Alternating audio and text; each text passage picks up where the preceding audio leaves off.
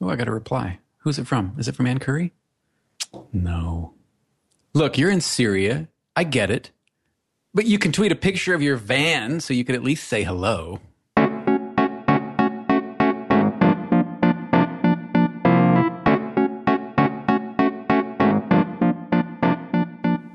Hey, happy Monday, everyone. Uh, this is episode 23 of On Taking Pictures. We're, we're, we're trying something new. We're trying to record a day early. Are we going to do that for a while, or is this just a temporary thing? I think that this is a temporary thing due to certain personal items issues in my Circumstances. circumstances right now. So, um, but it worked well last week. It worked. Last week was a monster. Huge Can we talk numbers. about that for a minute? Th- three times the listeners we had the week before.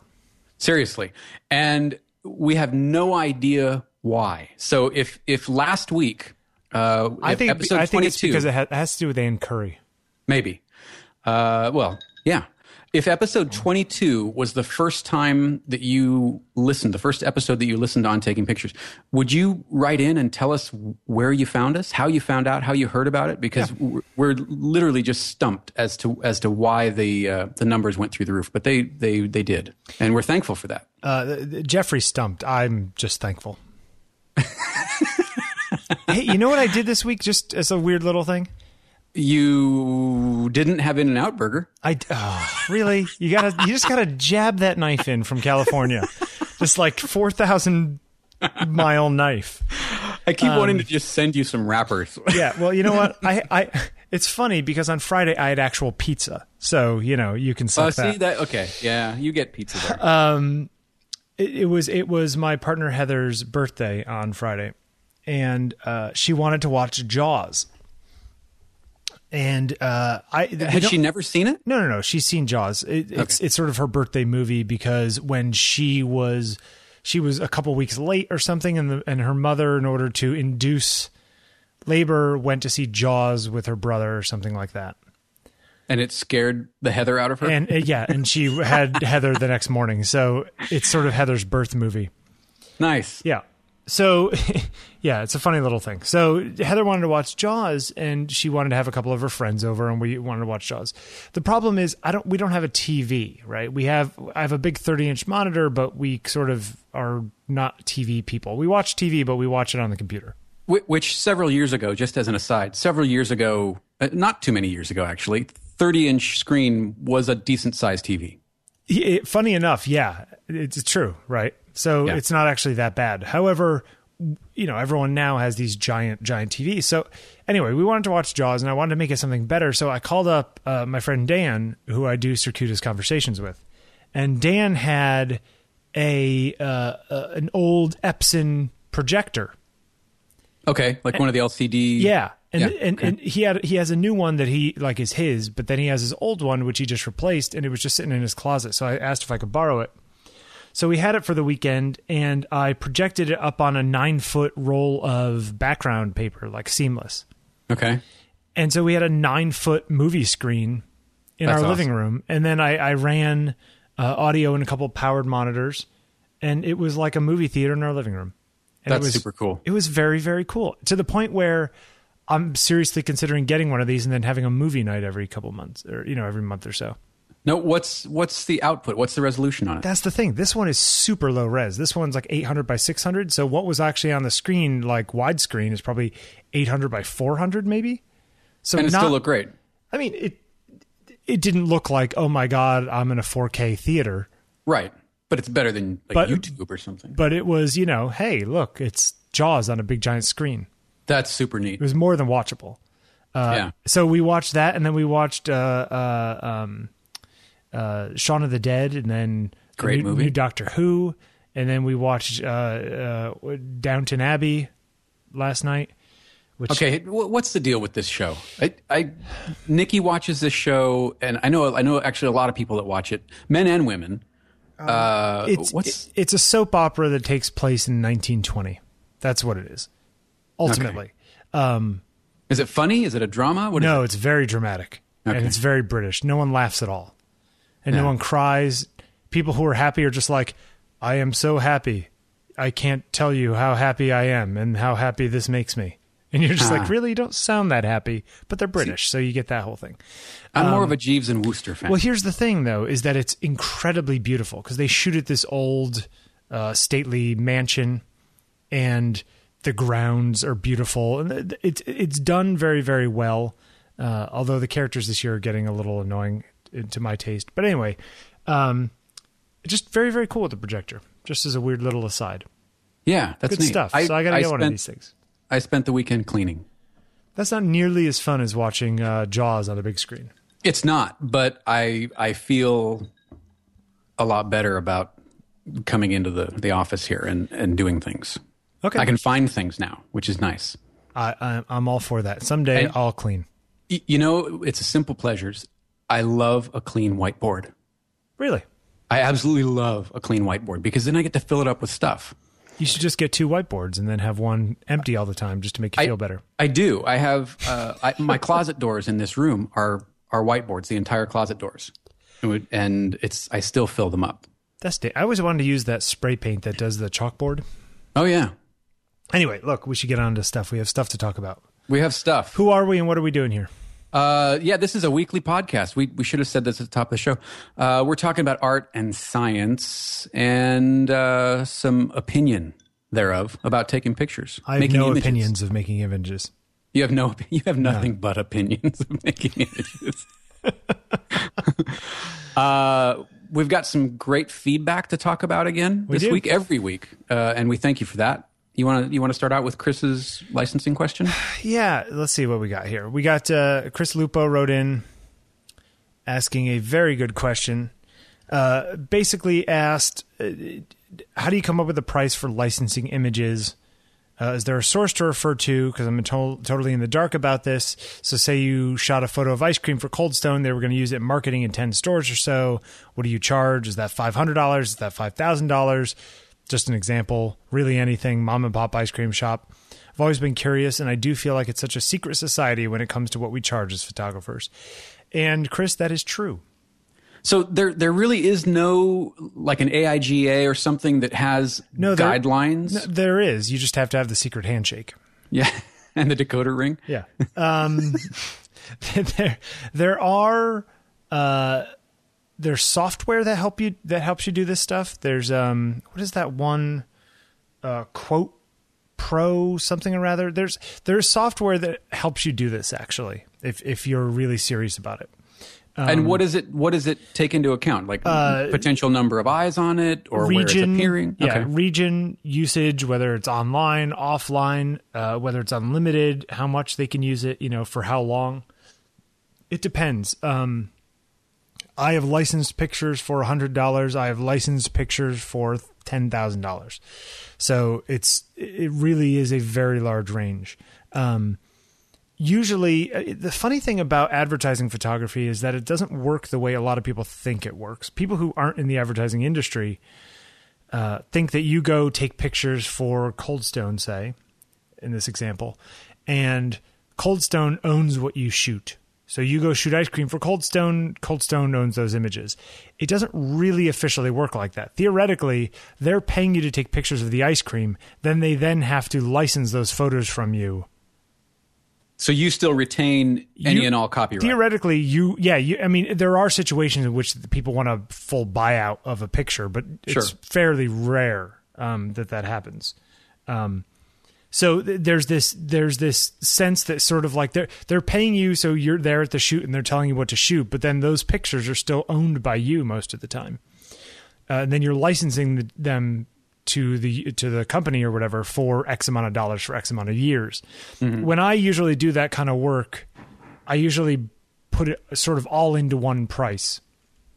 So just as as a just to keep it whatever, let's say a thousand dollars, I may charge them five hundred dollars to take the pictures and then five hundred dollars to license the photos for a year or Okay. whatever it is, right?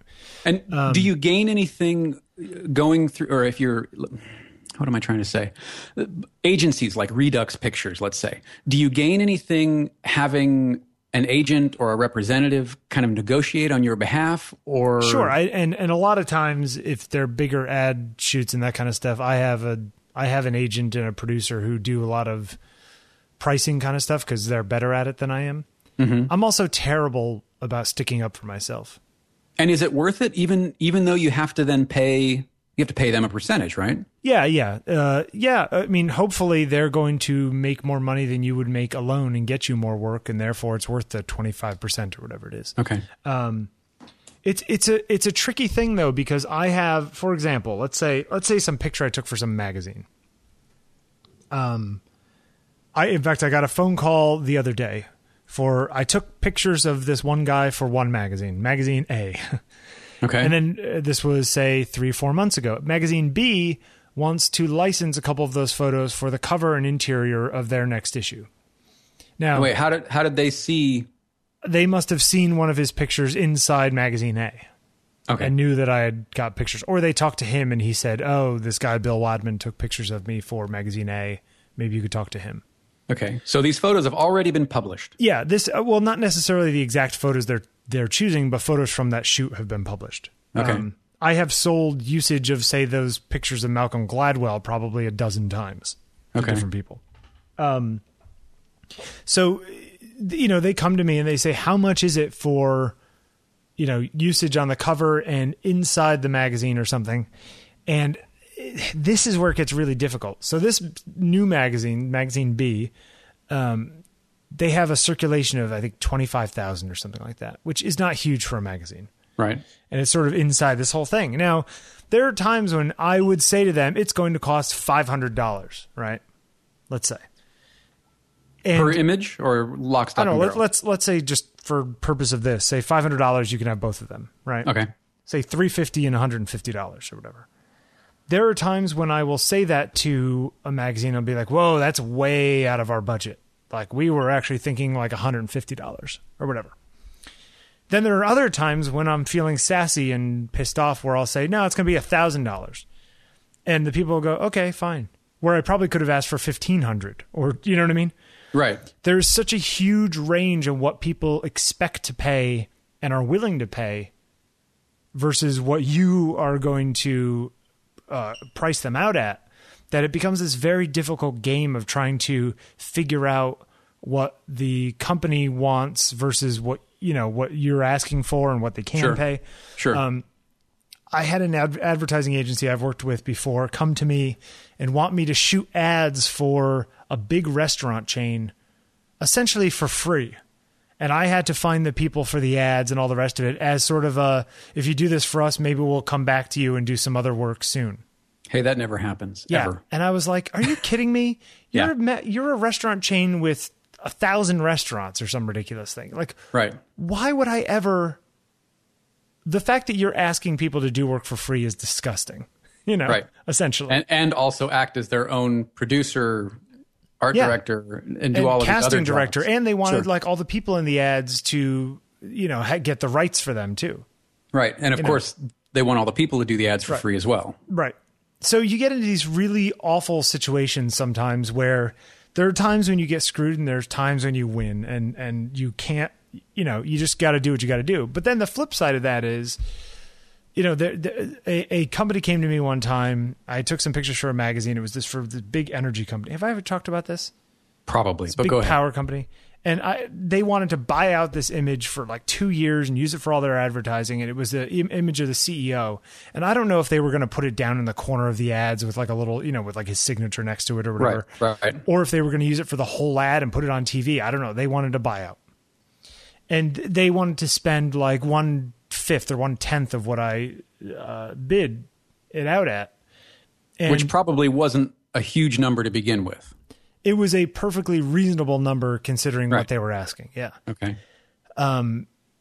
and you know you have no idea where that's going to go now let's say let's just say for the sake of argument that it was $5000 and they wanted to spend $500 right the flip side of that is okay i could say no i won't sell it to you for 500 i want $5000 but the flip side of that is okay they walk away and now you didn't make $500 that you could have made for an image that was sitting on your hard drive for nothing Right. so there's like a little bit of like a frustration about principle that goes on. You know, Um, so it, it sounds like I mean to to Chris's question there there aren't any hard and fast rules to follow. Well, th- there there are guidelines from from the point of view of of the photographer. Whether or not your clients are going to go anywhere near those numbers is a whole other thing. Okay. Yeah, there's some kind of quote, something FotoQuote Pro or something like that. Photo quote pro. I feel like there's an app. Yes, photo quote There- pro. there's an app for that. F O T O quote pro, and it's actually it's funny because it's not inexpensive software. It's one hundred fifty dollars, two hundred dollars. Um, but it, it you know it's it's it's stock photo pricing. It's it's it's quoting out a whole job. I think there's ways to do it. Usually, when I do a job that involves this kind of work, I have a producer who does a lot of that work for me because I hate doing that stuff. I want to take the pictures. I don't want to figure out how the heck I'm going to get to Cleveland to take pictures. Right. Um, so I guess the answer to Chris is it is a very difficult thing to do, and in some sometimes you can go to the people and turn it around and say, uh, you know, did you have a budget in mind? You know, you could, you could do that kind of thing, or with a magazine, what is your standard rate? You know, the, uh, Sure. like those people in uh, Switzerland or whatever who bought an image off me a couple weeks ago. I mean, they just wanted to use it quick on this one television show as sort of like an intro picture and I normally would charge say 250 for that. They wanted to pay 150 and so we sat at 200. You know, Right. so th- there are times it was a done deal within a few minutes. it was a Or done few deal hours. within two emails. Yeah. Yeah. Um, and so, I mean, that sometimes happens and hey, it's not a lot of money. It's 200 bucks though. Hey, $200 for writing emails for 10 minutes and sending off a photo. Right. Um, but you get in these situations where sometimes you're like, damn, I could have made an extra grand, but I walked away because it should have been $2,000 and I didn't want to go that low. And Sure. it- the problem is if they keep pushing you lower, then you have no legs to stand on when it actually should be 2000, you know? Right, right. Or if they come back to you for another job and go, "Well, you gave us this one for two hundred dollars. Now we only pay one fifty. Yeah, it's it's it's a messy, messy, messy thing, and th- there are a few different software things like that. I- I personally don't use them, although I know people who do and and and go on it, you know, very seriously, and they talk about assignment photo prices and and and, and usage and rates and whatever. Um, so yeah, it, it, there are standards, but I generally don't follow them. Plus, I'm in New York, which makes everything a little skewed, right? I mean, if Have- you were doing you- something for some from place in Seattle, I think it would be a lot different than me doing something from someplace in New York, just because the rates are crazy here, and not necessarily in my favor. Have you noticed? I mean, you, you haven't been a photographer for twenty five years. Have you noticed in Yes. say the last five years it changing for the worse? Yes. Yeah. There's more So photographers, so they think that they can get the images cheaper. Well, Mm-hmm. the place that was that CEO of that big multi-billion dollar power company, they were like, "Well, we're just going to have somebody come reshoot it for 500 bucks." And I was like, "You think that you could get somebody to shoot it as well as I did for $500 and to give you the rights to use it for whatever you want for 2 years full advertising usage, like unlimited?" I was like, "If somebody does that for you, they're an idiot." Right. you know, right. because they are. They're just an idiot. They're literally giving it away. Do you, well, and I mean, we've seen example after example of that is part of what's driving the industry down. Yeah. Is there's there's a fear out there of I'm not going to get another job or I'm not getting the jobs that I used to. Yeah. So maybe I should lower my prices. Yeah. Um, But, then there's the whole other side of that. but you know what? Somebody's going to end up undercutting you. You know, so at a certain point, the the industry has to realize that there ne- we need to have a living wage in this industry, sure. and and and in order to do that, we gotta have to stick together and not Well, and- totally undercut each other every five minutes. in the bigger picture, does it really help? I mean, I, I don't, you know, it's a little different, but I don't see Leica lowering the prices of their cameras. True. You know, I don't see Bentley lowering the price of their vehicles. I don't see Porsche coming out with something to compete with, you know, Hyundai or something. And I, I think as an artist, as a as a photographer, as a painter, as a designer, whatever discipline that you're in, there is a certain amount of value that you need to place on your own work and adhere to that. And you know, as hard as it may be, if somebody doesn't meet that value, then you walk away. Right. And that's and that's kind of where I am a lot of times and I don't I don't like it because it feels a little um it feels a little pretentious, but at the same time, it's like I have to protect my dignity. I have to sleep at night as well as have something to sleep under. Sure. You know, so it's Sure. it's it that that is a very tenuous line Right. that you're standing around. So it's not easy. So there's there's the answer to Chris's question. It's it, the answer to the question is it sucks. Yeah. and it's it sounds like it's it's very much a dance where you've got to come back and say, well, here's what I want, and they go, well, here's what we're willing to pay. And sometimes though they come back and they go, "That's fine." Mm-hmm. You know, um, I did a. people contacted me for a photo I took. They wanted to use as a author photo, and I I gave them a price, and they went for the highest price. You know, I gave them a few different options for different amounts of usage, and they're like, "Yeah, we'll just pay the whatever." I was like, "Really? Okay." I should have asked for more. Right. So it, you know, there'll be times you say that, and there'll be times when you say you won't take it for what is essentially a cup of coffee and a Danish. Right. You know, uh, it, you you can't win. Anyway, So, Chris, hope that helps. sorry if I don't have a definitive answer. It doesn't sound like there is a definitive answer. Uh, I don't think there is. I mean, I think at a certain level, there are standards for day rates on big ad shoots, national ad shoots, and that kind of stuff. There are sort of you know numbers that get thrown around, and a lot of times it's a lot more than you. It's a lot of money. A lot of times, um, but there's also a lot in there, right? There's you know the, there's a lot of money that needs to be spent on well, you know, your agents taking money, and then your assistants, and then you know equipment, and these budgets are huge. But when you bring in food and studio rental and equipment rental and and wardrobe people and hair people and makeup people and you know and then travel and what you end up with at the end is not nearly as much as it looks like at the beginning. Right. It looks like a lot more on paper. Yeah. Although at the same time, sometimes you look at the bottom line of these of a shoot like that, and you're like, "Holy God, people are spending that much money on a shoot for you know some shoe company," Yeah. and you're Yeah. like, "Wow, they're spending a lot of money." Yeah. but that's Or- but that's that's kind of that's the thing. That's that's the industry, and that's that's the sort of good and bad of it. Really. yeah, yeah. No, it is. But you can, you can't win, right? Um, yeah. What are you gonna do? Uh, let's see. What else we got? Uh, we have uh, who was it? Was it Jeff? Oh, Jeff, Green. Jeff Green. He wrote in about workshops. Yeah, he said that my workshop was awful. Well, it probably was. No, he uh, Jeff Jeff is actually one of the people who came to my my lighting workshop I did a few months ago. Um, uh, he said it was a fun and interesting day, interesting day of collaboration.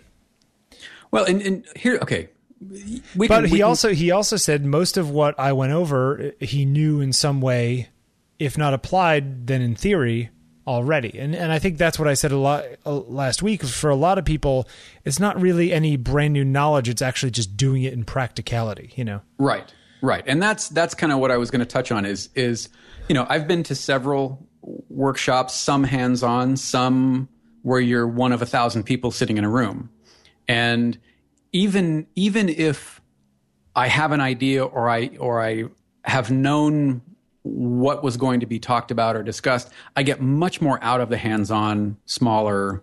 I think I think most everyone does. Yeah. Um, I mean, yeah, you can go to the big. Well, I mean, just to use some of the big names, you can go to the Kelby workshops or the McNally workshops or the you know the David Hobby workshops, and and yeah, you come away with a gift bag or you know whatever. But I would imagine that if you talk to people who went to one of the thousand seat McNally lectures versus the you know ten Hands-on or workshop, fifteen yeah. people McNally you know shootouts in the desert, those smaller people, the people in the smaller workshop are going to come away with a, a much more dramatic and dynamic experience. Uh, sure, and I mean he even says as much. He said the Joe McNally one he went to thirty around thirty people was great, uh, and they had three or four assistants helping out. And then, but this, but he went to a Scott Kelby one where it was him in a hall with a bunch, of, a few hundred other people, and he was basically showing like you know Lightroom sliders, Right. and it's like Which- okay, you know, Yeah. Okay. So that's kind of ridiculous too. I, I I hate to I even when I do have done my own, I don't like talking about stuff that I feel like people should know already. You know, like this is you know if it's something really basic, if I say it, I feel like an idiot for saying it because if you don't know that already, why are you even here listening to me? Right. Why do you want to talk about level C when you've not gotten past A and B? Yeah, well, no, or or they expect me to talk about A and B. You know, or some Oh, people would be like, you know, here, put your camera in this mode. It's like, well, okay, well, I'm not. If you if that's where you're at, you don't want me. Okay. You know, I'm talking on a couple levels beyond that when you know all of that stuff, or at least you And- think you know all that stuff, and you're going to do something better. Not to say that that's that that's bad. I mean, everybody is where they are, but choose the the workshop or the class or That's right for you. Yeah, Right, yeah. right. I mean, are there is there is there uh, a place for that kind of stuff? Absolutely, sure. Yeah. um you know there there are people who need that kind of stuff it's just that's just not my thing um yeah it's just interesting whole other thing Yes. yeah. We have any more feedback? Uh, David, you want to talk about David's uh, uh, feedback on websites? yeah so uh david wrote in last week asking about websites. He was on what photo shelter I think Photo Shelter. yeah. Um and you know we we we, we talked about a little bit last week different places you could go. Jeffery said wordpress uh, we were talking about live books. We talked about squarespace and stuff. Man we did some research lot of those squarespace ones are looking really good like really good Um, Yeah, I. uh, we're, yes. you know we're gonna we're gonna talk to some squarespace people and see if we can't get you guys uh, a deal on squarespace yeah, there's some. Uh, I'm really impressed with with their product. To be Yeah. honest with you, uh, not only their themes and and how the thing looks, but it looks like it's very user friendly, and you don't have to go in and and tweak code and write Yeah. CSS and, and those know, themes are very nice yeah, they're slick. Yeah. So anyway, um, wh- one of the things that uh, uh, David said, he's like he wants to display his portfolio. Uh, he wants to attract stock photo sales, and he also wants to sell prints. Now, selling prints, man, okay, displaying portfolio that's easy, right? Lots of people do that. Uh, stock photo, I mean, I don't even know how you would. Does he want to actually do the uh, sales on that on the system? You know what I mean? Yeah, and see, in, in a case like that, why wouldn't you just go to Shutterstock and set up an account, or iStock and set up an account? Yeah, it feels like, for, especially for stock photography, you're better off being in some sort of stock photography marketplace because that's where people are searching. Right. Um, That's it's it's much more social. Uh, yeah, I completely agree. Uh, I I have I have wadmaneditions.com where you can go buy prints, and I don't sell as many prints there as I would like. Um, and I, what is the thing that I use? What's that little back end thing that you signed me up for? The weird JavaScripty one. Where you is just it is it Photomoto? No, it's not Photomoto. No, no, no. What, what is it Um, that you use? oh, I forget now. Oh, Ecwid. Ecwid, yeah. Ecwid. Ecwid is a fantastic uh, open source shopping cart system. Yeah. I think. It's it's pretty cool, and you sign up, and and the shopping cart, everything, all of that is in a web interface, and then you just drop, um, uh, a little bit of JavaScript in, which kind of like feeds the store into your little setup, Right. and you could go, you know, buy these prints. Uh, on my site and and it does it all through PayPal and and can do credit cards and I get the money and I ship out the stuff. Um, and it, I mean, it wasn't like it wasn't difficult to set up, but it wasn't also wasn't like incredibly easy to set up. I, you know, I wouldn't have my mother do this, but it, Well, it- but it wasn't there- outside the realm of anything. You know, there are a number of considerations for let's let's take David for example. He wants to sell prints. So, okay, are you printing them yourself or are you having them printed and then shipping them out? true. Uh, are are they C prints? Are they inkjet prints? Shipping them out, there's things like Society Six. They're Society Six, or you know, if if you're just looking to have C prints done, there you know you can look at SmugMug or Zenfolio or or one of those type of services that have fulfillment built in. Yep.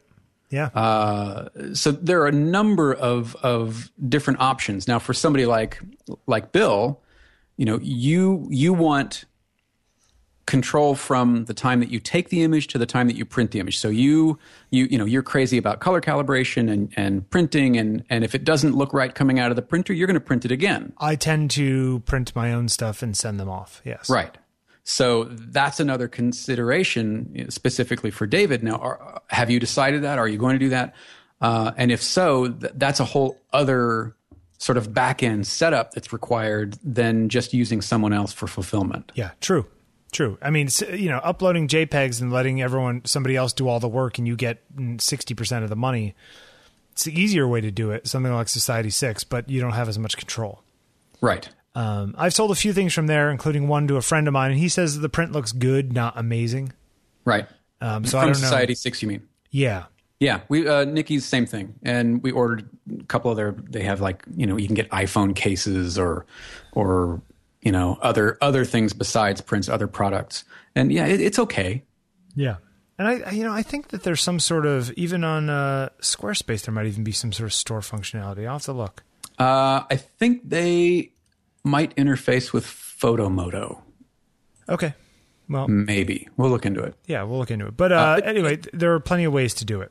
Yeah, Um, but, uh, I, I would say you know don't expect to sell a ton of print. I don't know anybody Who sells a ton of prints? Yeah, I don't know anybody. I don't think even Jay Maisel doesn't sell a ton of prints, and he's Jay Maisel.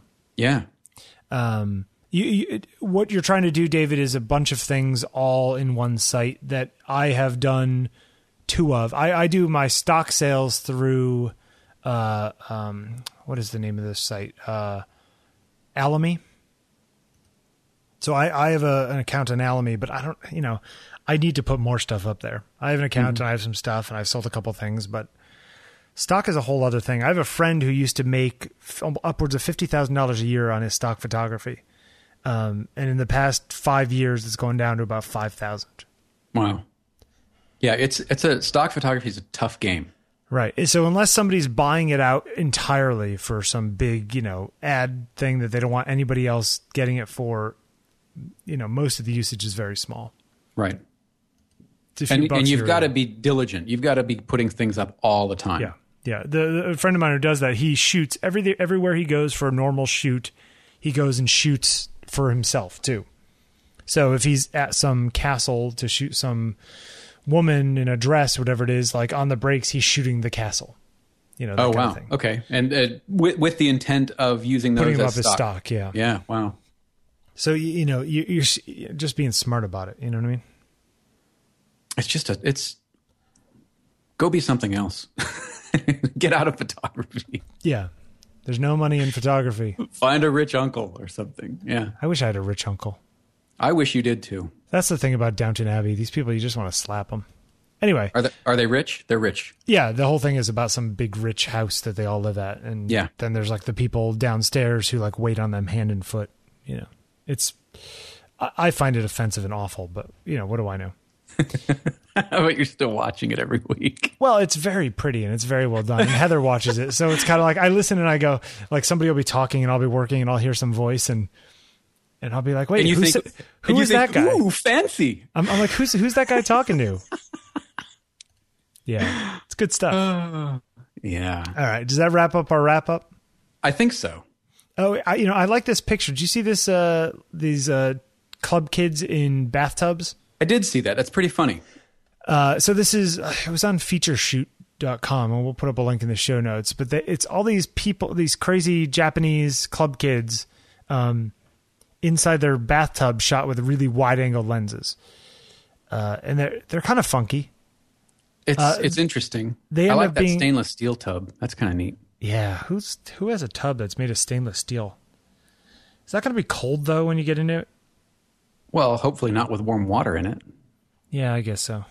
Seems odd though. That, that that feels like it's more like an autopsy table than a than a tub. it kind of does. like I don't know. I don't know if that's a good thing. It's like Uh. that's out of Dexter.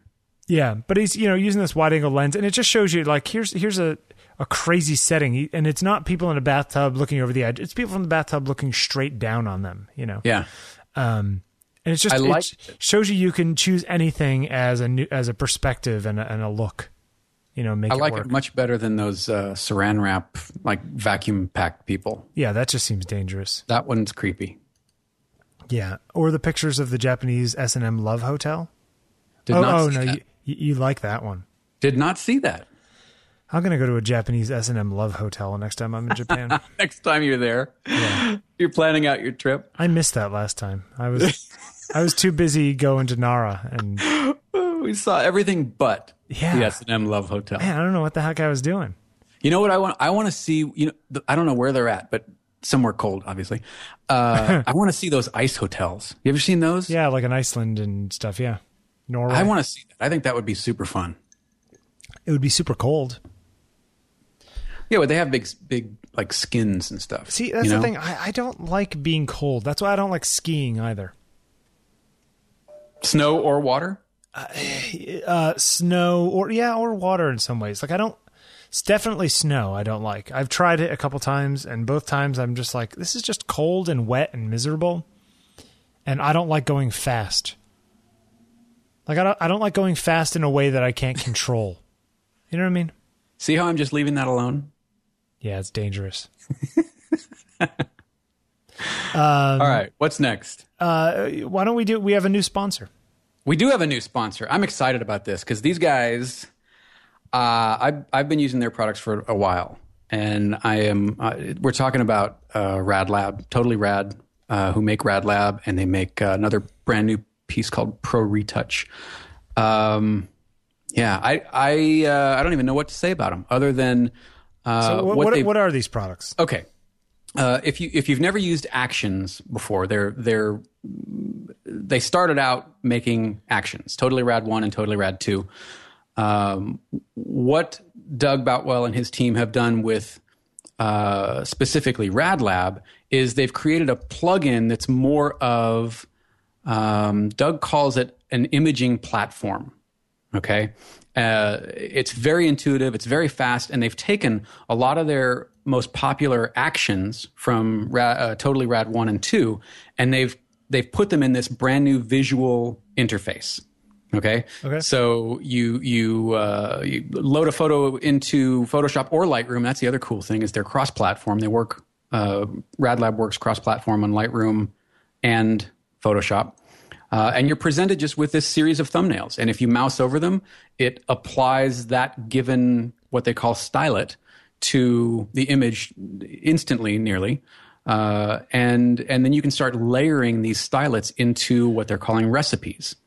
Um, I, I have to admit that the the the fact that okay, so you you get you get all of I've, I played with it for the first time last week.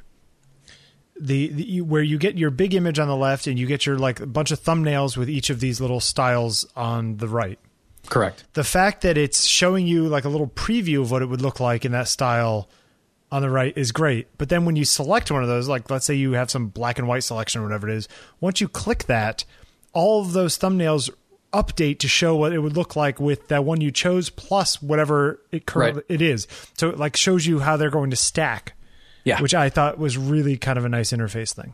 Oh yeah, and then you can go in and adjust, you know, various sliders and parameters and customize it even further. It's So you fantastic can, product. You, you can weaken them or strengthen them or that Sure. kind of thing. Yeah. yeah, Uh, it's it's it, I must admit it's very cool stuff.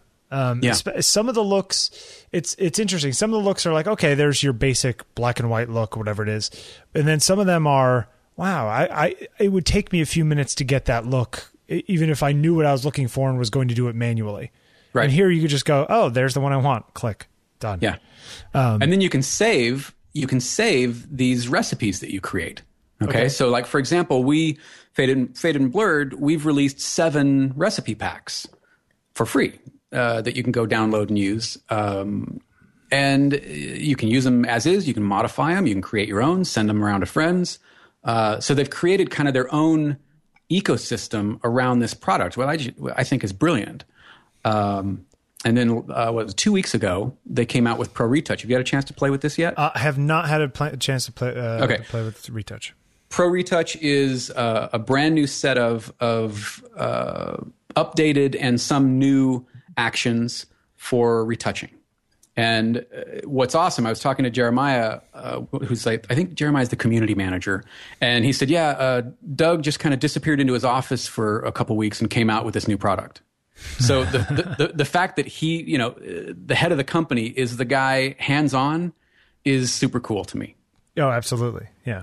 You know, you know where I could see these being incredibly useful Where's that? for for a photographer who is churning out a lot of product. You know, Yeah. for for for an event photographer or a wedding photographer or Sure. a you know a, a senior portrait photographer that kind of thing. Yep. Somebody who the amount of time they spend on a particular picture literally is how much money comes in at the end of the month. You know, the faster they could work, the more money they can make. This is uh, something of a no brainer. Yeah. I don't know. It just it's just really great stuff. I have to admit. Um, even though it's exactly not how I work, I could totally see getting sucked into working like this. I have gotten sucked into working like this. I- we used it on every image in in the book. Uh, uh, we use it all the time. I think Nikki, this is all she uses now for her nature and landscape stuff. It's it's pretty cool stuff. And the, and um, a lot of the um, the dirty pictures. Do you ever play with those? I have dirty pictures as well. I like that. That's another. So it's all about product. grunging things up a little bit. It's yeah. Uh, it's uh, all sorts of of textures that they've created um, that you can layer in different modes. You can mask away or you can mask them in. Uh, it's a it's pretty slick. Yeah, you know what it is. It's like this is this is sort of like the adult version of some of the stuff that people do on phones, but it's, so much more customizable and usable and maskable and all those things. Um, where it's not about one click to make it exactly how you want it, but it's about using these tools to speed you up. It's like you know, what's the old adage that Steve Jobs used? A bicycle for your mind. Right. You know, right, right. it's sort of like th- th- this is just a way to to help you get your work done faster. I don't know, Yeah. very cool stuff.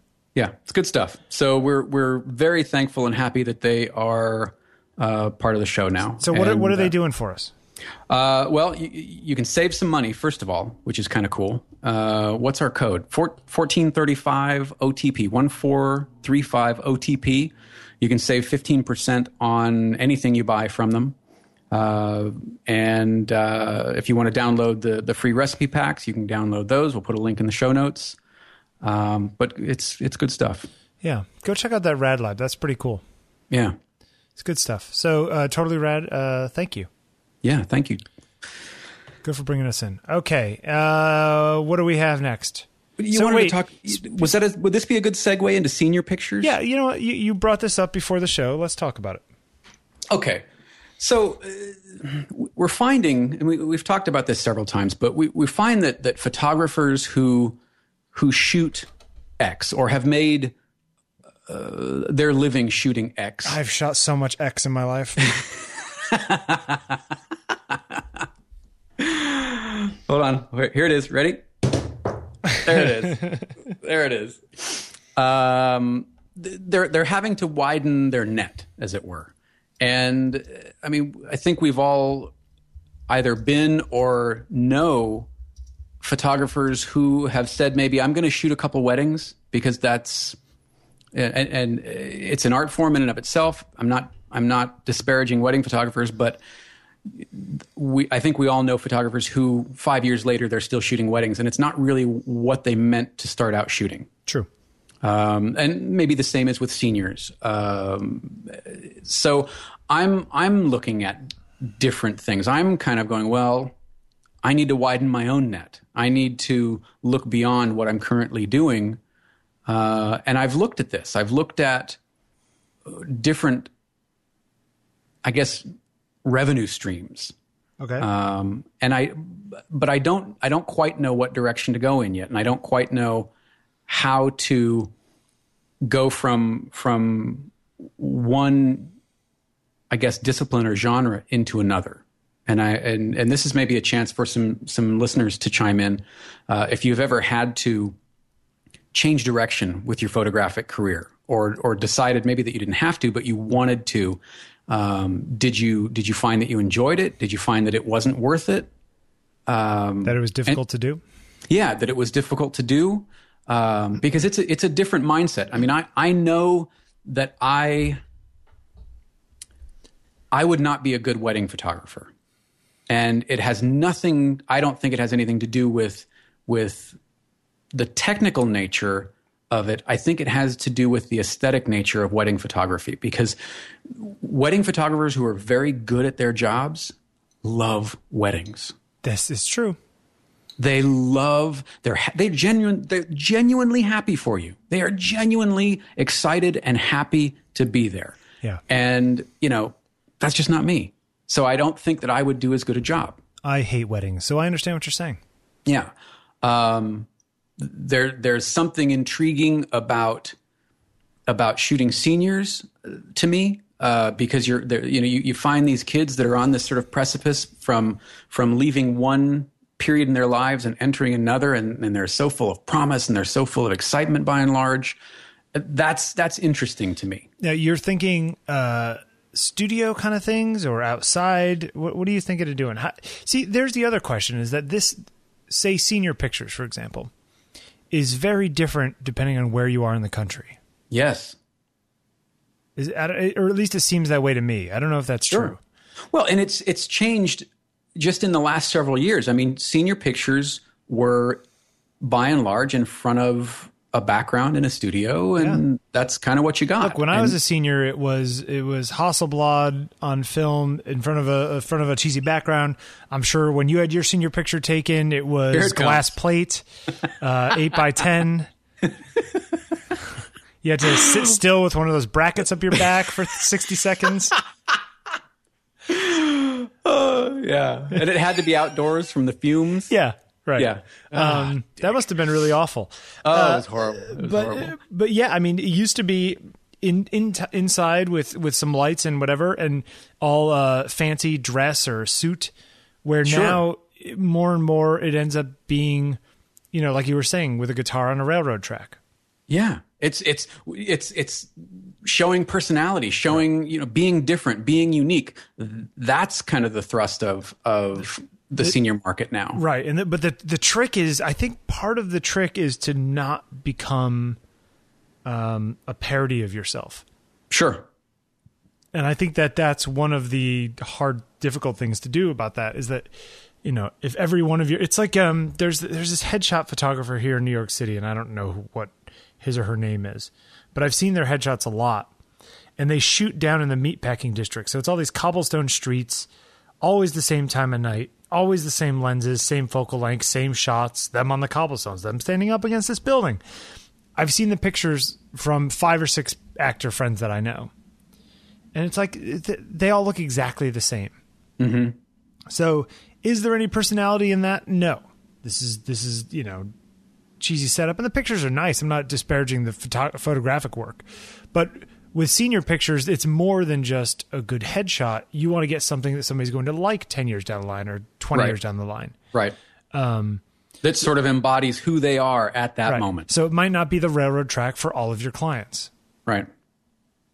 you know I, it's it's it's a but but i also think if you're doing it right then that could be a really great niche because you're the person who actually understands and takes the time to talk Right. and comes up with ideas um where you can do your sort of more straight uh work in the studio and also do something outside that is you know interesting See, and, and so this is what's got me perplexed. Th- this is kind of where I'm at. Is is I'm I'm looking for a new. I don't want to say creative outlet, but but it, but yeah, a new uh, something new to do. okay You know, and and I don't know what it is yet, um, but I want to. Uh, you know, I want to punch my weight. I I, I- I want to do something that I'm going to be able to bring something to that's not so far out of my realm that I'm going to fail miserably at it. Do you know what I mean? Absolutely. Yeah. I don't think that that is anywhere out of your realm. And I think that you have, I mean, you know, you should be enough to know what it's like, you know? Right. I mean, this is Well, not, Yeah. Thankfully, there. You know, I've I've been practicing and I've been, you know, going out with lights and just seeing what light does and seeing what reflectors do and and okay, how do we use scrims here and how do that's been the biggest help is just getting out and practicing. right. And that's what it is. I mean, and, and with like studio stuff, it's funny because I, um, last week I was shooting some, a headshot for somebody. and I set up this little three light setup, which in some ways was much more straightforward than a normal shoot that I would do, or rather, it was much more standard than your average shoot that I do. It's funny. Standard in the sense of I used to see pictures by photographers who knew what they were doing, and I would look at them and say, "Oh, that." When I was young and brash, I would say, "Oh, look couple at that! of weeks ago. Look at that! Stu- yeah, thanks. look at that stupid three-point light setup or what have you that somebody was doing. You know, um, front fill, hair light, like all that kind of stuff." Okay. And I would look at that and be like, "Ugh, I don't want to do that same thing like the cookie cutter." You know, Right. um, and and I would I would do things with less lights, and I would end up with uh, just like one. I'm, I'm a big fan of one one one light, you know. Um, but th- but then it was it's funny as I've gotten older and more mature. It's not that I'm ending up like landing. It's not that I'm going towards what I was against. It's just that I'm naturally ending up there.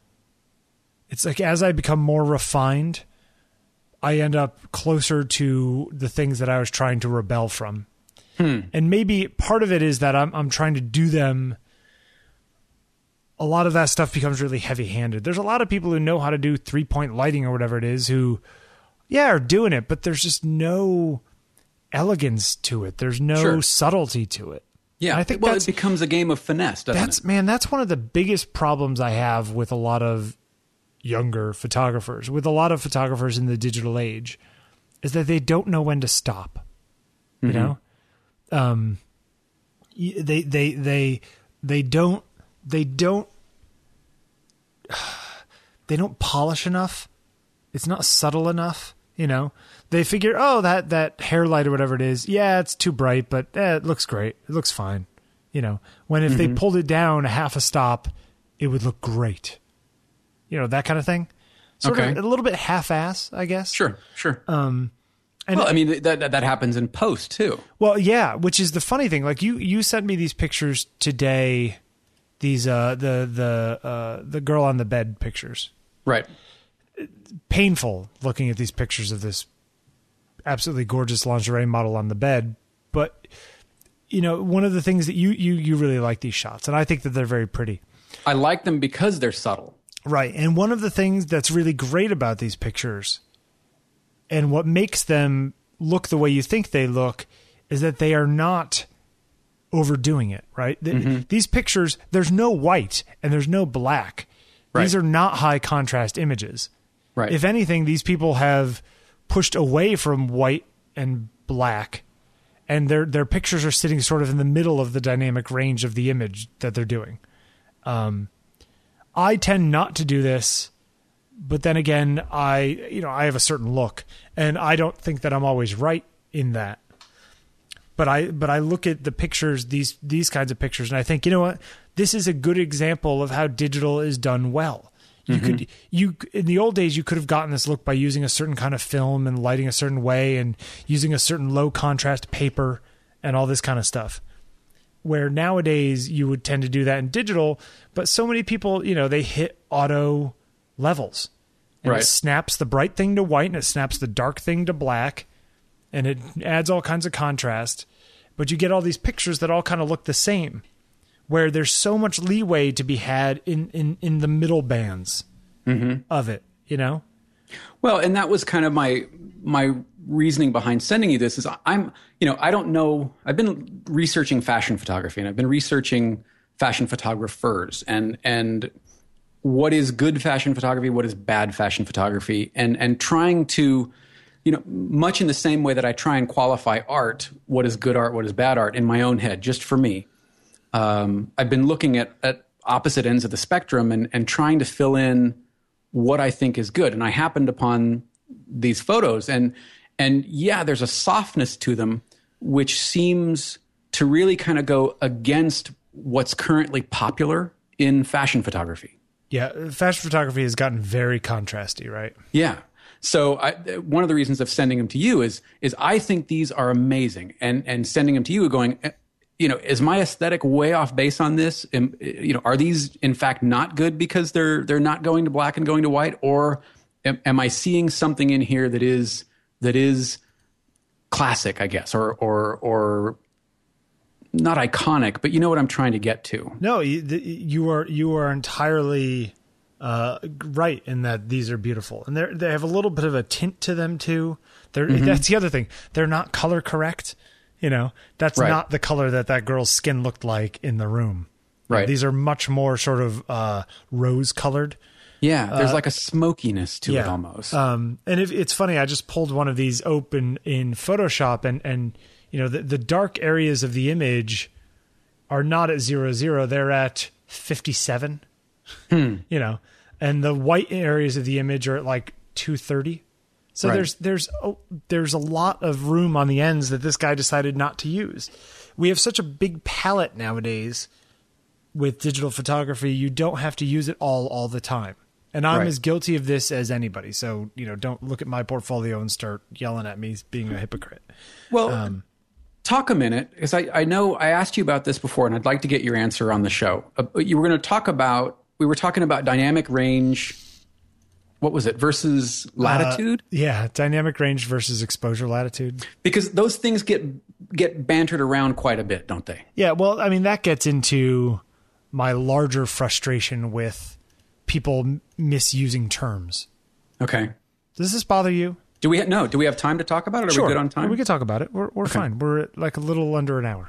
Okay. Um, the, the, people do this kind of stuff all the time. I wrote a I wrote a piece uh, for On Taking Pictures blog a while back, which I'll have to go find, and it it drove me nuts because I some magazine needed a picture. Uh, uh, it's called Image Properties, or How Most People Talk Out of Their Ass, is, is what it's called.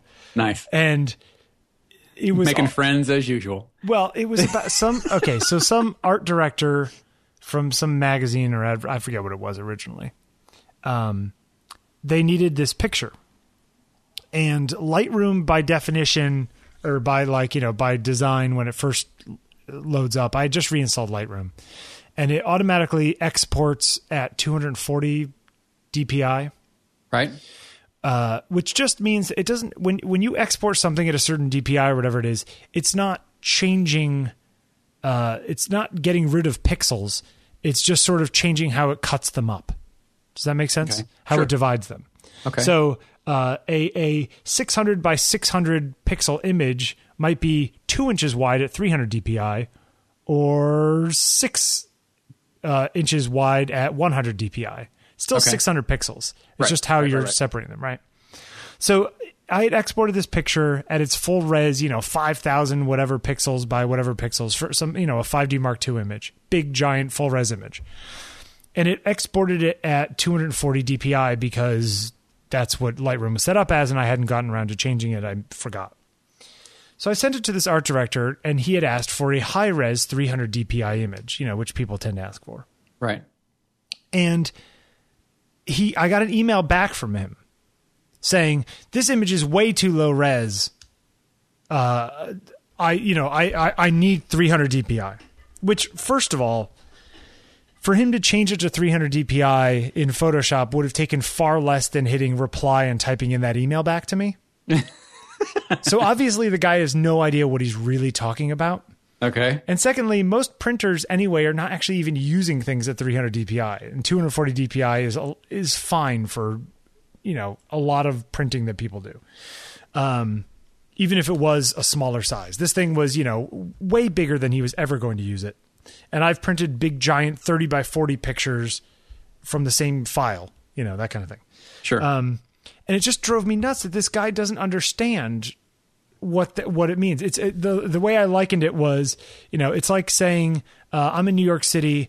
Uh, I have I have a day to go somewhere, uh, or I have four hours to go visit somewhere. Where should I go visit? And it's like, well, how are you getting there? Are you taking the subway? Are you walking? Are you flying in a helicopter?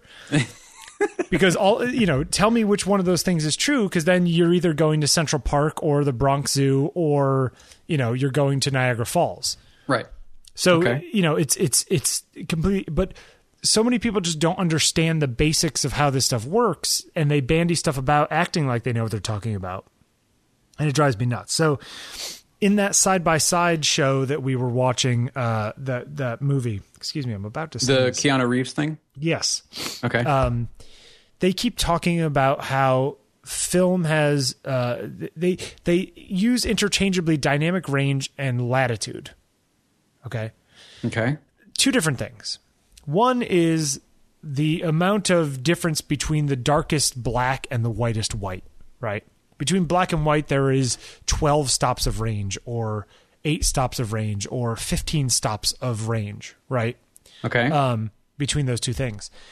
Exposure latitude talks about how far off correct exposure you can expose and still get a workable image. So, in the days of digital, uh, you know, if, if a lot of times if you overexpose by a stop or underexpose by a stop, you can fix it in camera raw to get it to look almost identical to how it would have shot if you originally shot it that way. Right. Okay. Now, it also depends on what scene you're shooting. If you're shooting a scene that is using all 12 or 13 stops that your sensor can record, then being down two stops, you're going to lose some stuff into black that you can't recover. Or overexposure, you're going to go into white that you can't recover, like a little too far. Right. Um, and and no matter what, white is white is white, and right. black is black is black. Right. Okay. But if you were shooting a white piece of paper sitting on a white, you know, table with a white plastic spoon on it, you're not using all of the dynamic range of that sensor, right? Okay. So you could expose it three stops down or three stops up and still pull it back to where it should be because there's nothing anywhere near the ends. You know what I mean? So sure. the, the, the the the dynamic range of the picture you're trying to to take is related to the dynamic range of the sensor or the film that you're trying to record it on. Um, and and but they use these things interchangeably you know back in the film days when you you could overexpose or underexpose film but film is so good most of the time that when you drop stuff off and get prints made at CVS or whatever it is the computer in the printing machine is doing all kinds of auto levelsy kind of things to bring that picture into normalcy so okay. even if the negative is dark or bright it's like pulling it back or brightening it up in order to make the print look good, you know. Sure. Which is how those um, those little compact cameras, you know, like the ones they have on the tables at weddings, you know, the little disposables. The way those work, they really only have one shutter speed. And then they have the flash. And they're sort of relying on the fact that modern film is so good at not overexposing or underexposing, or that the processing people can bring it all back up to normalcy, you know, when making prints that they can overexpose and underexpose, and you'll still get okay pictures out of them. Okay, okay. is of course relative in those cases, sure. right? But people are even working off of that basis nowadays. You know, they're designing cameras based on how good film is, whatever it is. But pe- but when people talk about exposure latitude, I think a lot of times what they mean is dynamic range, saying that film has such better dynamic range than digital but they say exposure latitude, which is is is related but different concept. Does that make sense? Sure. So it's very diff. It's frustrating to me when people get this stuff wrong because it makes me question their competency. You know, because you see this as something very basic. Yes, it's kind of like if it, it's like if you don't understand that, then how do you do what you do when things don't work out the way you want it to work out? Um, there are shoots that you go into where things go perfectly and you have a plan and you put the lights up and everything just kind of clicks and the pictures even on the back of the camera look like they could go into the magazine there are the other end of the spectrum is the shoot where you're like Indiana Jones at the beginning of the Raiders of the Lost Ark and there's a big giant ball rolling down on you and you're just you're just you're just trying to outrun it. Okay. You know what I mean? Like that would you know, be any wedding that somebody hired me to shoot. Well, yeah, right. That's why I would never do. I don't like doing weddings. I've you know shot pictures at weddings like two times in my life, and I swear to never do it again. And a lot of it has to do with that kind of stuff, right? Where okay. where you're always feel like you're literally behind the ball, you know, um, and and it's it's and then there's of course somewhere in between, but I feel like there's a lot of times when if if you're used to doing this X setup and you know that when you put the comp- camera on this mode and you take the picture, everything looked great last time. What happens this time when it doesn't? But you don't understand how your camera works or how your auto exposure works or how dynamic range relates to exposure latitude and why the blacks are going black and the whites are going white and you don't know why you know these kinds of things Okay. um, you you I mean obviously eventually you'll it'll catch up with you and you'll look like a jerk because you don't know what the heck you're talking about. Um, but but it, but when people don't understand some of this stuff, it just kind of makes me question like, well, then how do you do what you do? You know, like it. It's almost like going to a, uh uh uh you know car repair guy, and he says, "Oh, you know the the carburetor in your brand new Mercedes." It's like I doubt my Mercedes has a carburetor nowadays. You know, you see what I'm saying? yeah, yeah. but but does that? Uh, okay. I, I guess my thing is that I think people rely way too much on the automatic stuff in modern gear. Okay, And- and that may be true, but I'm gonna I'm gonna play the other side of that Okay. for this. Uh, people much smarter than me have spent years perfecting this automatic stuff so that we can use it. True, but it doesn't So- always work.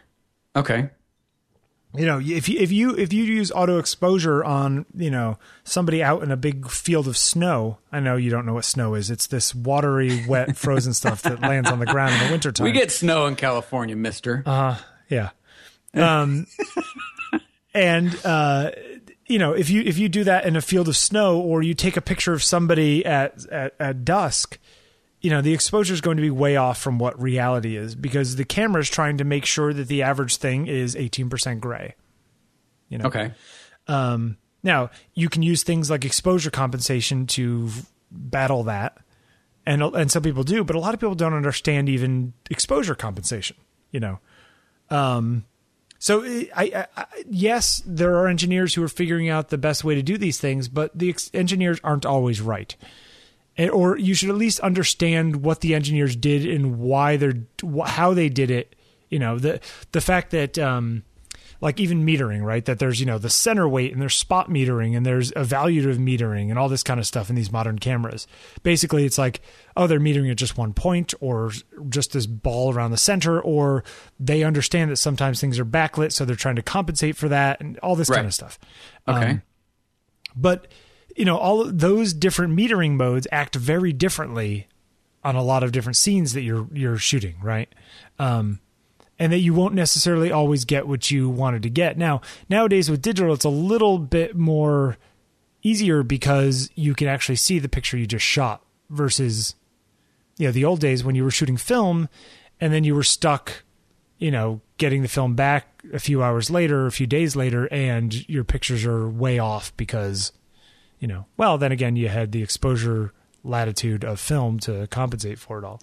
Um to make you look like you're a better photographer than you are but um I, I feel like there there's still just I I want people to have a general competency in that the the the whys of photography.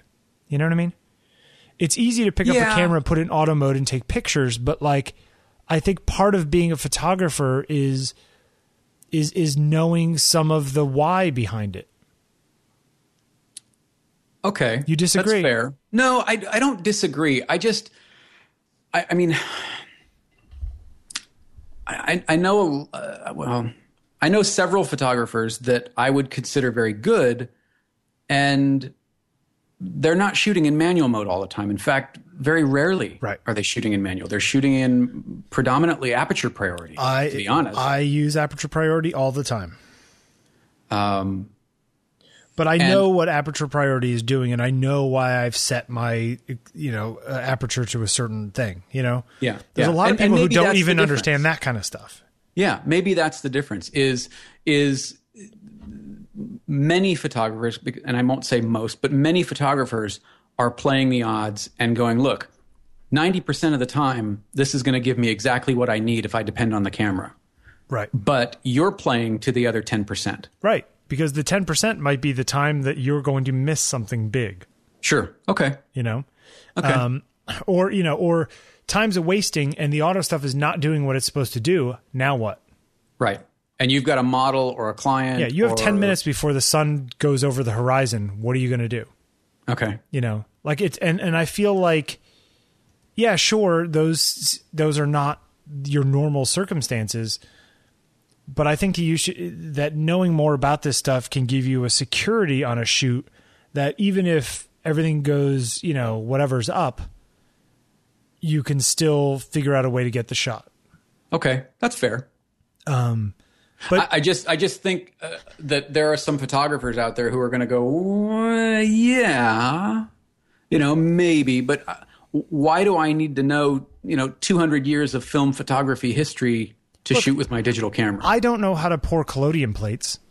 You know, that's true, but the basics of how light interacts with you know that that light is a logarithmic thing that that that that you know you have twice the light only gives you one more stop of light that you see that kind of stuff um why we call them stops you know why why uh you know uh, uh why it's all about doubling you know so you know uh, a 50th of you know a 60th of a second 125th 250th 250th 500 thousandth of a second like oh well I, I don't i don't know why those are that way well it's because you know the way we perceive light and the way that light actually is you know physics wise are are are not directly correlated you know Right. um but a lot of but people even do- even that gets even to a lot of people those are just numbers Right. you know Yeah. say again Oh, I was going to say it, it's with digital, it's gotten a little fuzzy. You can shoot at one, you know, one one hundred fifteenth of a second at f six point three, Yes. or, or yeah, something. sure. Yeah, everything's. It's not even like things are a stop or a half a stop. Now you're down to thirds of stops, and yeah, it gets it gets sneaky Yes, quickly. Um, I don't know. Sneaky maybe, quickly. Maybe I am. Maybe I'm an old curmudgeon. I just I, I feel like I feel like if you, you know what it's like. It's like if you are an artist. If you're a, a, a oil If, if I were, if one were not you. you you generally use acrylics though when you paint. wow, yes, I do. Okay, no, no, no. I, I'm not. It's not a rip, but I. I- Okay, okay. no, I'm saying that. th- but there are pe- for people who shoot oil, or uh, people who shoot oil, people who paint with oil paints. Um, I feel like if I were an oil painter, I would want to know where you know, uh, cadmium is there cadmium blue, isn't it, or cadmium white? Cadmium red, cadmium yellow. Right. Like why people use why they used to use cadmium in those paints and like why the paint makers still put it in. You know, I Sure. want I want to know where the burnt of burnt umber comes from. You know what I mean? and like I'm I'm right there with you, but there are a number of people who just are going to look at it and go, "That's kind of the right color I need. Give me that." yeah, but I think they're missing some of the experience. Sure, sure. I think this, a lot of the beauty of photography to me is the intersection between science and art. okay. And I'm not saying that everyone needs to understand like, you know, how the chemistry works, you know, I don't I, they don't need to understand really deep stuff and, you know, actual chemical equations and stuff. But I feel like they should know you know, a little bit about what the first paragraph of the Wikipedia entry on any particular subject is. You know, mm-hmm. they should understand Well, what the it- what the term means. there, there's definitely an advantage, and as you said, in in when things do go wrong, being able to fix it. Yeah. You Yeah. know, if if all you've ever used is program or or even aperture priority, and for some reason, you know, now you've got uh, your your lens crapped out, and now you've got to set all your aperture, and you've got or you've got to borrow a camera, and it's only manual, and you know, you're lost. Yeah, exactly. And I just think that it, there's there's something to say for being skilled in the thing that you claim to be a professional at. Does that Okay. make sense? Sure. Um, I don't know. That's just it's just kind of where I where I'm feeling right now. Drives me nuts. There's lots of things that drive me nuts. Um, Item number 427 on Bill's nuts list. you know, I'm going to put that I'm going to put that link to the my article, which all of you should read, called "Image Properties or How Most Photographers Talk Out Their Ass." Okay. Put it in the show notes. I'll put it in the show notes. I like this one. This is one of my favorites. Okay. It's one of my favorite things I've ever written. That's Wow, that's a that's a big statement. yeah. I don't know. It just it like it felt satisfying to me when I wrote it. Okay. Like I was All like, right. oh, you know what? I made good points there. Did you get good feedback? Uh, yeah, not you know. It's funny because I think this is before I switched to using Facebook as my comments, which means all the comments are kind of lost Ah, okay. because it was a couple years ago. Okay. But um, you know, useful stuff for folks. Go take a look. Humor Bill. Go Do take a you, look. do you like the word folks? I do. Well, yeah, but I I also use, President uses the word folks all the time. You know, folks out here in Ohio. I, I, I guess I guess folks fine. is I, I do too, but I, something about it. I guess I just never use the word folks. I like it better than folksy. Yeah, That seems to be a different connotation. folks. Anyway, it's just a strange word. Folk. Folk. Anyway. Uh, all right, let's wrap this thing up. Who do we got uh, for this week's photographer of the week? One of my favorite photographers ever, ever, ever, Elliott Erwitt. You're a big fan. I love Elliott Erwitt's Okay, work. tell me why. Okay, first of all, uh, uh, what do we know about him? Uh, what you like stats and things Yeah, he's like still that? alive, right? Yeah, absolutely. Uh, he's he's old. He's uh, 1928, so he's been he's like 80 something years old. And still shooting. Yep. Uh, apparently, uh, a big a big fan of the Cartier-Bresson decisive moment.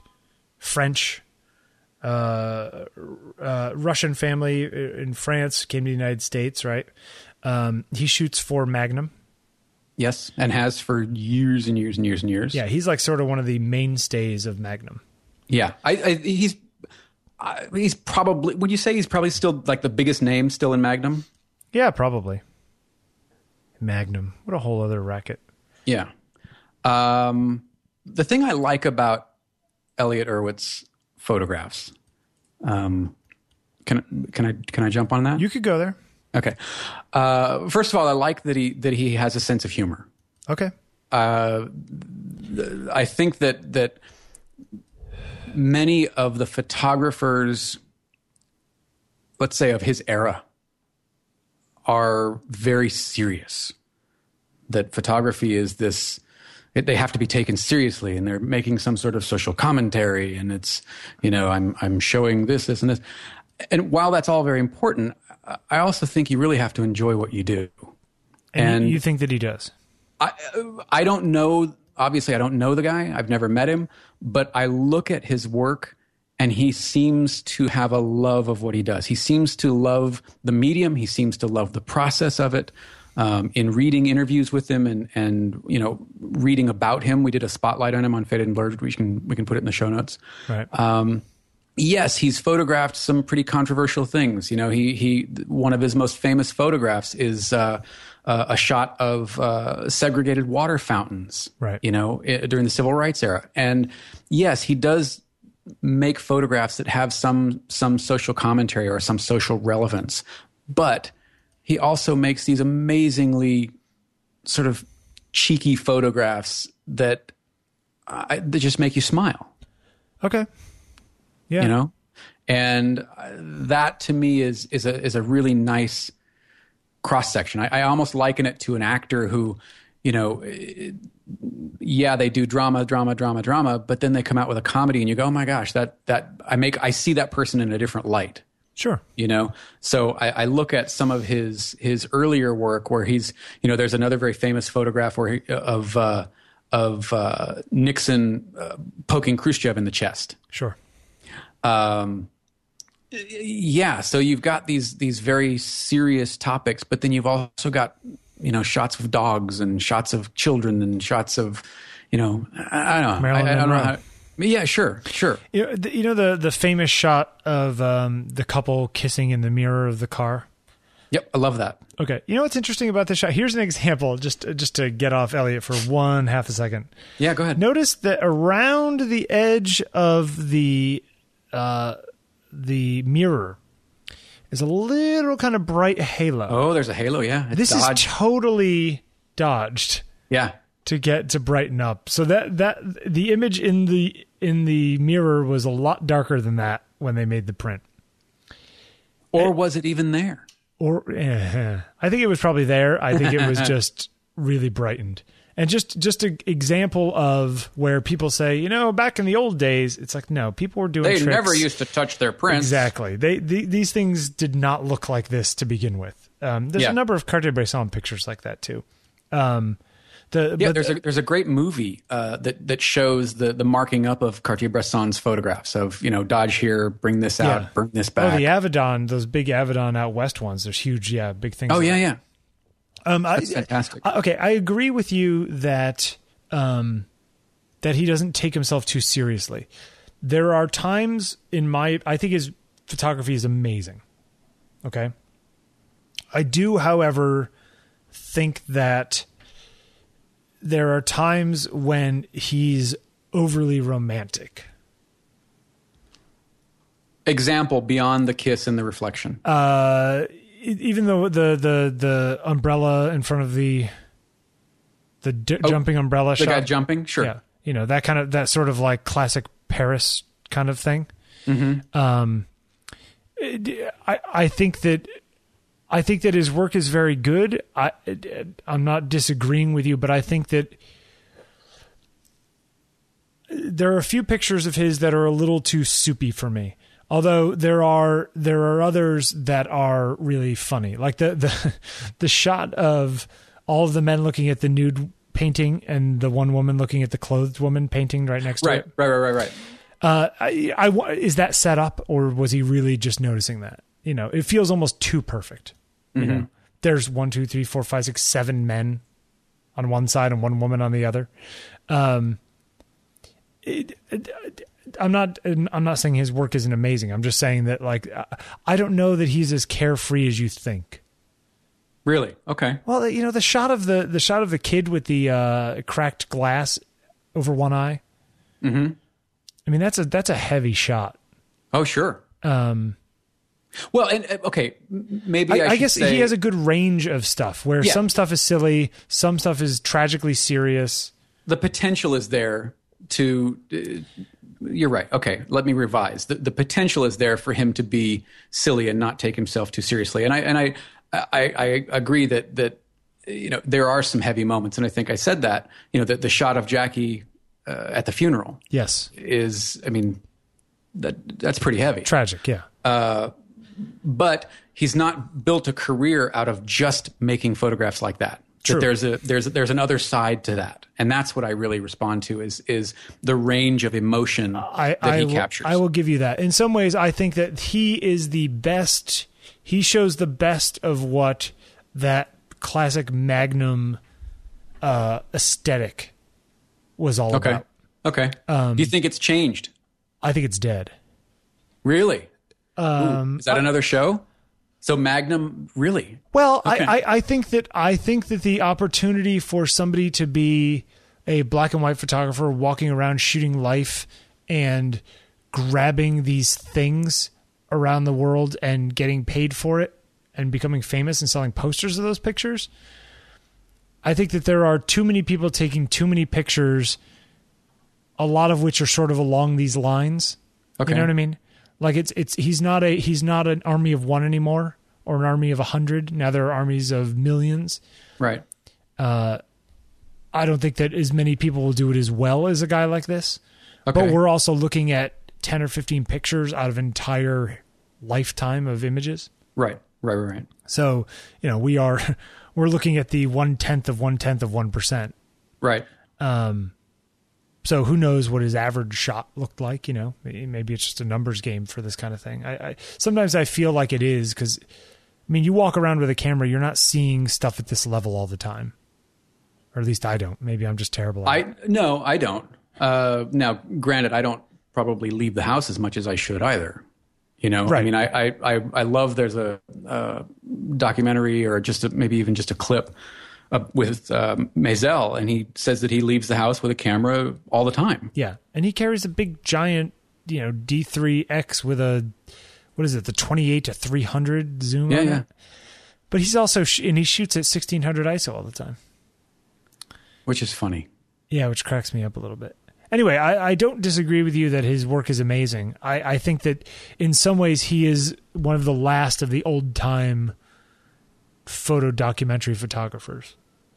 See, I'd like to unpack this with you. I think this would be an interesting show about where where Magnum and and agencies like them um, are relevant today. I think, yeah, we can talk about it more. I think that it's very, I think it's a very, very difficult place. You hear that crazy siren out my window? Yeah, what is what, what's going on? They're coming to get you. A policeman who refuses to actually just turn it on, so he's just blabbling with it. Um, I think that this was a place and time when magazines were the mainstay, and I don't know if the web can support people at this level. You know, there was okay. there was um some assignment that Cartier-Bresson went on to China for like three months. He went to China and took pictures for some Life magazine thing. People don't do that anymore. You know? Right. Some magazine's not going to send me to China for three months on their dime just to take pictures to see what comes back. Right. That's that world is is dead. Are there people who will go on their own dime and do it and then maybe make a book? Yeah, maybe. But it's not like you're a professional photographer and being sent on assignment like that. Unless you're sent to a war zone where you're, you know, accompanying a team of people, you're some AP photographer. But even them, like my guess is that there's Curry. Yeah, well, Ann Curry. I, I feel like there's far. Well, look at that. Ann Curry's walking around with an M9 taking pictures in war zones. Do you think that your average reporter in 1950 was doing that? No. They had their photographer, and that's what the photographer's job was. And the reporter's job was to be a reporter. Now it's everyone's job to be everything. Oh, you're a photographer? Well, can you take some video for us too? Um, I, I- yeah, I don't know. It's a whole other world. The things are changing. Times they are changing, Jeffery. Yes, and and not necessarily for the better when you're when you're trying to make a living being creative. Yeah, I mean, I think there's there's opportunities on one end, and then there's frustrations on the other. And I think the the answer is to to go with the flow and figure out where niche is, you know, and then and then that that is not going to exist in ten years. So you're going to have to find another one. And I don't know that it was ever any different. I just think things are moving faster now, and I think we're in a period of severe transition with content creators, uh, and and content uh, dispersion. You know, I, th- I think that like vehicles of delivery, websites and magazines and TV, like all this stuff is it's such a state of flux. Right. I don't even know if I don't think we know where it's going to end up. You know, Well, and it seems that the acceleration has has has accelerated. You know, Yeah. it it, se- it doesn't seem like we're accelerating at a constant anymore. You know, even just a couple of years ago, you know, I I could see.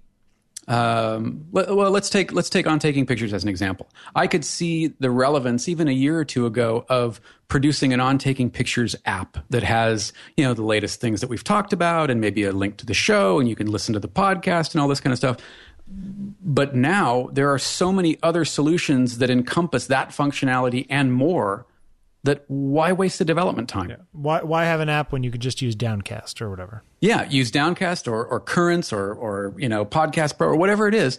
Uh, and I think we're seeing so many changes so rapidly that it's leaving people kind of going, well, wait a minute. I was on this trajectory to do this. I haven't even finished my plan to get here. And the, the target has already moved. Yeah, no, that happens all the time.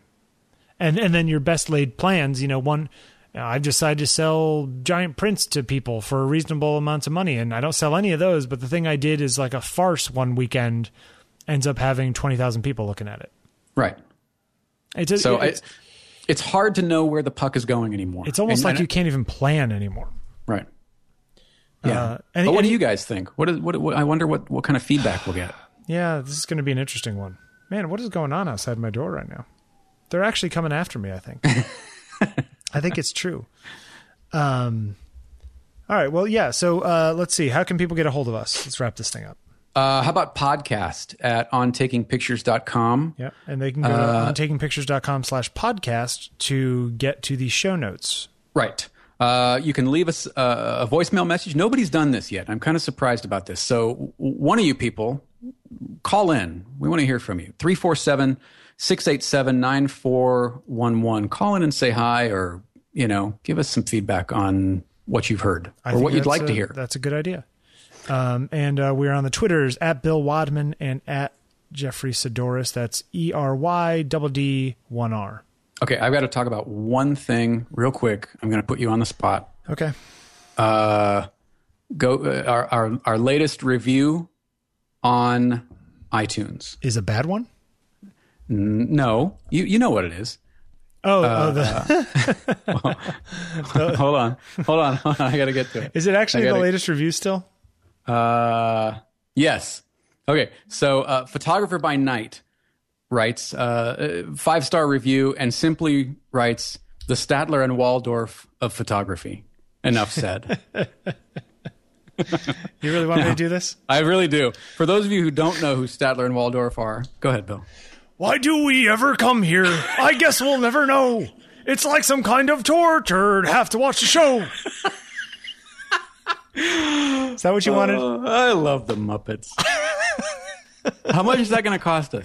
Uh, I think if I sang it, if I performed it, maybe we can get away with it. All right, and it was just you know it was just a few seconds.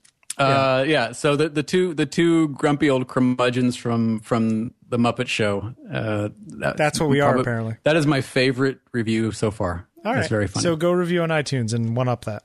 uh, uh, all right. Anything else before we finish up?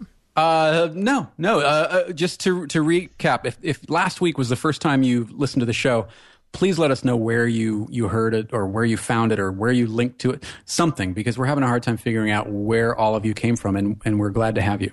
And and Curry. And Ann Curry, that's right. Ann Curry, if you're listening, Bill would love to shoot your portrait. I'm going. So- You know, I'm going to contact her. You should. Yeah, I'm, I'm pouring water right now. I'm very parched.